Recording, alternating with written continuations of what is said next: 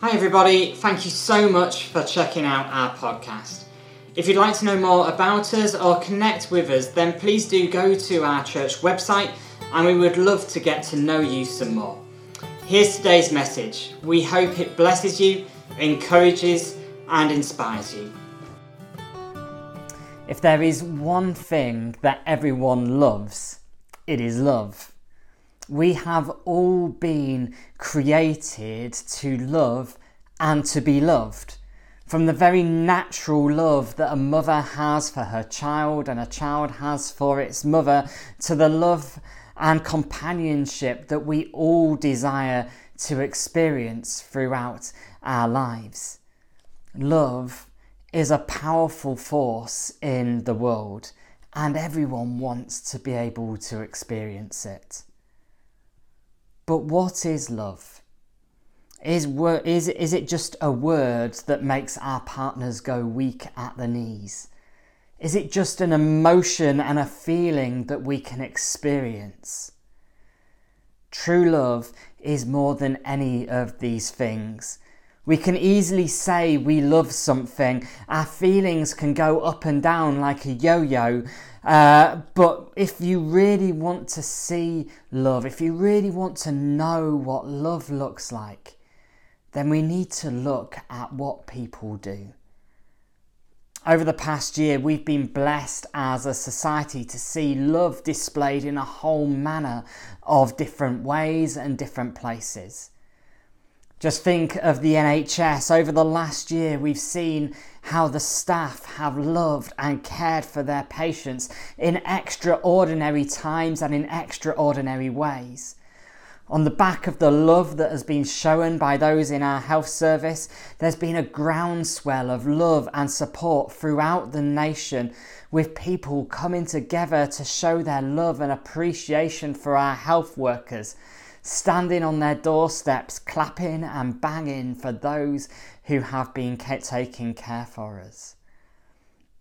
We've seen the outpouring of love for people who are being marginalised and battling injustice over the last year. A year on after George Floyd's murder, the effects of people love for one another is still being seen as people continue to take a stand against racial justice and for those who are facing oppression and persecution. Many of us will continue to uh, or will, will encounter love each and every day as a husband loves and cares for their wife or as a parent tries their best to love and support their children, or as friends come together to love and support one another. Love is a powerful force, and love is at the core and at the centre of Jesus' message to his church. Because love is at the core of who Jesus is. It's central to his character. God is love. Jesus is love. There is nothing in him other than love. Today we have heard Jesus' new commandment to us as his church and to us as his people that we might love one another as he has loved us. But the question is how do we live out what Jesus has called us to do? How might we go deeper? How, how might our love go deeper than our words? How might our love go beyond our feelings? How might we step out and show the love of God in us to the world around us? Jesus calls us to love. So, as we're called to love out of this lockdown, we are going to take some time to think about how we can continue to ensure that we love as Jesus called us to. But before we think about how we can love, we first need to know that we are loved. Jesus tells his disciples a new command I give you love one another as I have loved you. We do not love because we're told to do so. Jesus isn't interested in giving us orders, rather, we love because we have been inspired to. We are inspired to love by seeing the way that Jesus has shown his love for us. Let's take a moment to think about some of the ways that Jesus had revealed his love to his disciples that he's speaking to in this passage up until this point. Jesus had called his disciples, he'd spotted them, he'd identified them, he'd chosen them and chose to associate himself with them. Not only had Jesus called his disciples, but he lived out his life alongside them. The Bible is wonderful. The three Gospels are crammed full of Jesus' three years of ministry in just a few pages. But even in these pages, we see the intimacy and the love of Jesus for those around him. But just imagine the love that was shown in those three years that couldn't be written down, that wasn't crammed into the three Gospels that we know and love today. Imagine the love of the laughter that's shared around the campfire after a busy day or the concern that Jesus showed for his friends. The looks of love that in that passing as, uh, uh, of an eye that Jesus caught with his disciples that would have been completely missed by anyone else. The ways that Jesus lovingly challenged and even rebuked his disciples out of his love for them. At the start of this chapter, John tells us one of Jesus' greatest expressions of his love for his disciples. And that was that he was willing to wash their feet, that he was willing to humble himself, not take a position of power and authority, but he was willing to serve his disciples. But there is a love in this passage that can also be easily missed, and we picked it up right at the start in verse 30. Jesus knew who Judas was, he knew what Judas was going to do. Yet he still invited him, he still chose him, he still ate a meal with him. He associated with him, he never turned away from him, regardless of, despite knowing what Judas would do to him in just a few moments' time. Jesus was the personification of love. His love was without limits. It included everyone and it was the perfect example for all of us to follow. Jesus though, is not just looking back on how he has shown his love to his disciples, he's also starting to look ahead and to prepare them for what he will show, or for how he will show the full extent of his love in just a few t- days' time as he goes to the cross. As Jesus says in verse 15, greater love has no one than this, than to lay down one's life for one's friends. The ultimate expression that Jesus would show to his disciples would be by being willing to go to the cross, innocent of any crime, to be crucified, that we might live. This love that Jesus displayed to his disciples was not just for them, but his love is for me and for you today as well. But do you know this morning that you are loved? This morning, even if you feel like Judas, if you have rebelled, if you've made mistakes, if you've deliberately turned against Jesus, his love still remains for you. You are still loved. Jesus is love. There is nothing you can do, nowhere you can go that will escape, where you can escape His love. And so this morning, before we are called to do anything, please know today that you are loved. You are loved totally and unconditionally. You are loved more than you can imagine. You are loved so much that Jesus would go to the cross that he might die for you. You are loved, but will you accept that love? Will you receive the love that Jesus wants to pour into your life this morning? There are no conditions, there are no required standards. All you need to do is come and know that you are loved. It is only as we are able to encounter the love of Jesus and know and embrace that and accept that love for ourselves that Jesus then calls us to follow his example and to love one another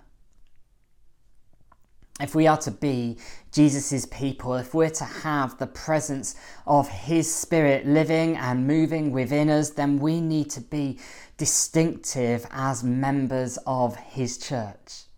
And the ultimate distinctive nature of the church of Jesus Christ should be that we are filled with love. Love amongst Christians is not an optional extra that we should that we should seek to achieve if we can, but it should be the authentic hallmark of our identity as followers of Jesus. If we have encountered Jesus, if we have experienced his love, if we have declared that we want to follow his example, then we need to love. We love because Jesus is love. And at the cross, we see the greatest expression of, the, of love that the world has ever seen as Jesus died for you and for me. But notice the purpose that Jesus wants us to have behind our love. Jesus doesn't tell us to love one another so that we'll all get on well and, and have a nice time together. Jesus doesn't tell us to love one another because then we'll be the nicest church in town and everyone will love us and say how nice we are. Jesus tells us to love because it is as we love that the world will see Jesus and know that we are his disciples. It is because as we love, we reveal Jesus that he wants us to love because Jesus wants to make himself known to our world. Love alone is not the end goal that Jesus is calling us to here.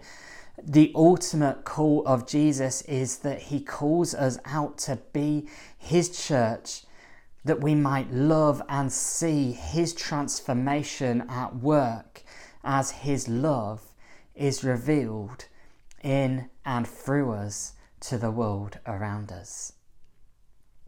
In verse 35, Jesus says, By this, everyone will know that you are my true disciples if you love one another. Let's just take a moment to reflect on that statement. When people see you, when they see our church family, what is it that they see? What are our distinctive and most recognizable traits? Do people see you and know of your love for them? Do people see Arby Road Baptist Church and think those people know what it is to love? I hope people do see our church and they do think that. I hope people see that we love them and care for them. One of our values as, as a church family is that whoever you are, whatever your background is, wherever you come from, we will love as Jesus has loved us. However, if I'm honest with myself, I know that no matter how much I want to love as Jesus has loved, I do not always meet the standards of the love that Jesus has displayed to one another.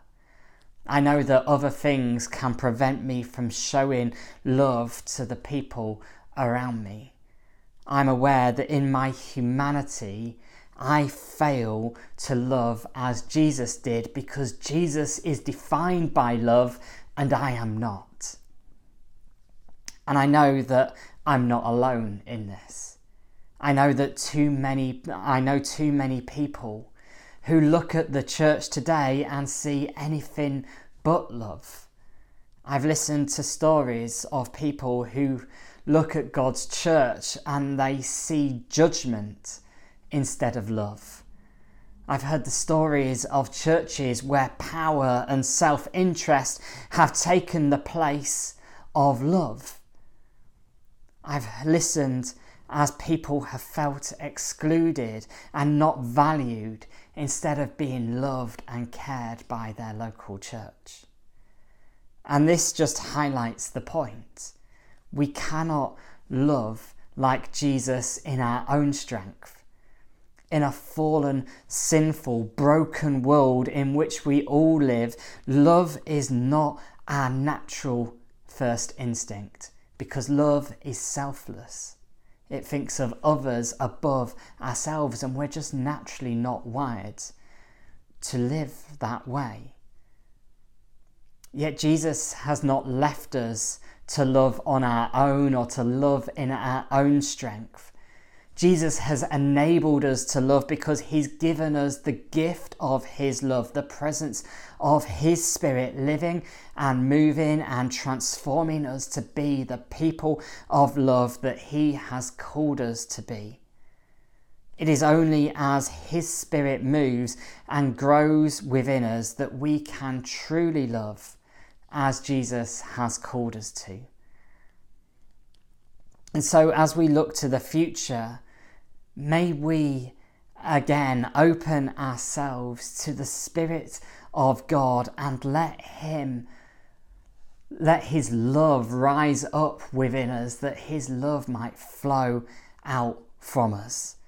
And as the Spirit moves within us, may we grow in His love and see the fullness of His love revealed through us, that people might look at us and not just see Matt, or not just see Arby Road Baptist Church, or not just see you, but that they might see or uh, look at us and see the love of Jesus at work in us. We are loved. We have been called to love. And so the question is how might we live out that love today. If we are to reveal God's love to the world, let's listen again to one of the most famous Bible passages in the Bible about love. 1 Corinthians 13 tells us this Love is patient, love is kind. It does not envy, it does not boast, it is not proud, it does not dishonour others, it is not self seeking. It is not easily angered. It keeps no record of wrongs. Love does not delight in evil but rejoices with the truth. It always protects, always trusts, always hopes, always perseveres. Love never fails. What a wonderful passage, and it tells us so much about how we can live a life of love today. Love is patient, we're told, in this time of change and readjustment and continued uncertainty. May we be a church that is patient with one another and those around us. There's such an increased crit, uh, critical and cynical spirit at the moment in our society.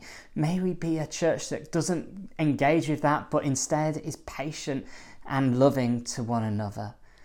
Love does not envy or boast. So may we be a church that's willing to humble ourselves, to not lift our thoughts or our opinions above anyone else's. Love is kind. So let's be kind to one another. Let's look out for one another. Let's not do anything that will harm anyone else. Let's treat each other as we would like to be treated. Let's be kind and compassionate to each other, thinking the best of one another. Love is not easily angered. May we be a church that is calm, that is gracious, that's forgiving of one another. Love does not delight in evil, so let's pursue that which is good together and not get distracted by anything other than Jesus. Love protects and perseveres. Over the last year, we've had to persevere with a lot. And the emergence from lockdown is going to be the hardest part as we continue to persevere together. But let's let our love go before us. Let's let the love of Jesus go before us. Let's not be a church that says, well, if I don't get my way, then I'm going to go somewhere that will do what I want instead. But let's instead persevere together. Let's protect together. Let's be full of hope together for the next few for what the next few weeks and the next few months hold as God, uh, God continues to lead us and guide us together in His love. Because as we do so, as we do all of this together, we can know with confidence that love will never fail. And God's love, the love of Jesus, will be shown, uh, will be known in our lives and revealed to the world around us. Love is a powerful force. It is the central message of Jesus, and he wants love to be the central message of his church too. But love is more than just words, it's more than just feelings. Love is seen in what we do. So may we once again embrace the love of Jesus and all that he has done for us. As we encounter his love, May we go and follow his call to love as he has loved us. And as we live out of his love, let's be transformed by the power of his spirit moving within us, that we might see our world transformed, not by our own efforts, but by the power of his amazing love for us. Let's pray together. Lord Jesus, we thank you that you love us. We praise you for the depth of the love that we have that you have shown for us, that you were willing to go to the cross to die for us. And Lord, I'm mindful that there may well be people listening to this today who haven't yet encountered that love for themselves, who haven't yet quite experienced and, and appreciated and accepted the love that you have displayed to them. And so, Lord, we pray this morning that by the power of your love, you will continue to reveal yourself and more of your love to us, we pray. Lord, we pray that your Spirit would continue to move in our lives, that we would continue to be open to all the, to the movements of your Spirit, revealing your love amongst us. And Lord, we pray for each one of us individually as members of your church, as well as for us corporately as a church family together. Lord, we pray that through us your love might be seen, that more and more people might encounter you and the great love that you have for them. In Jesus' name we pray. Amen.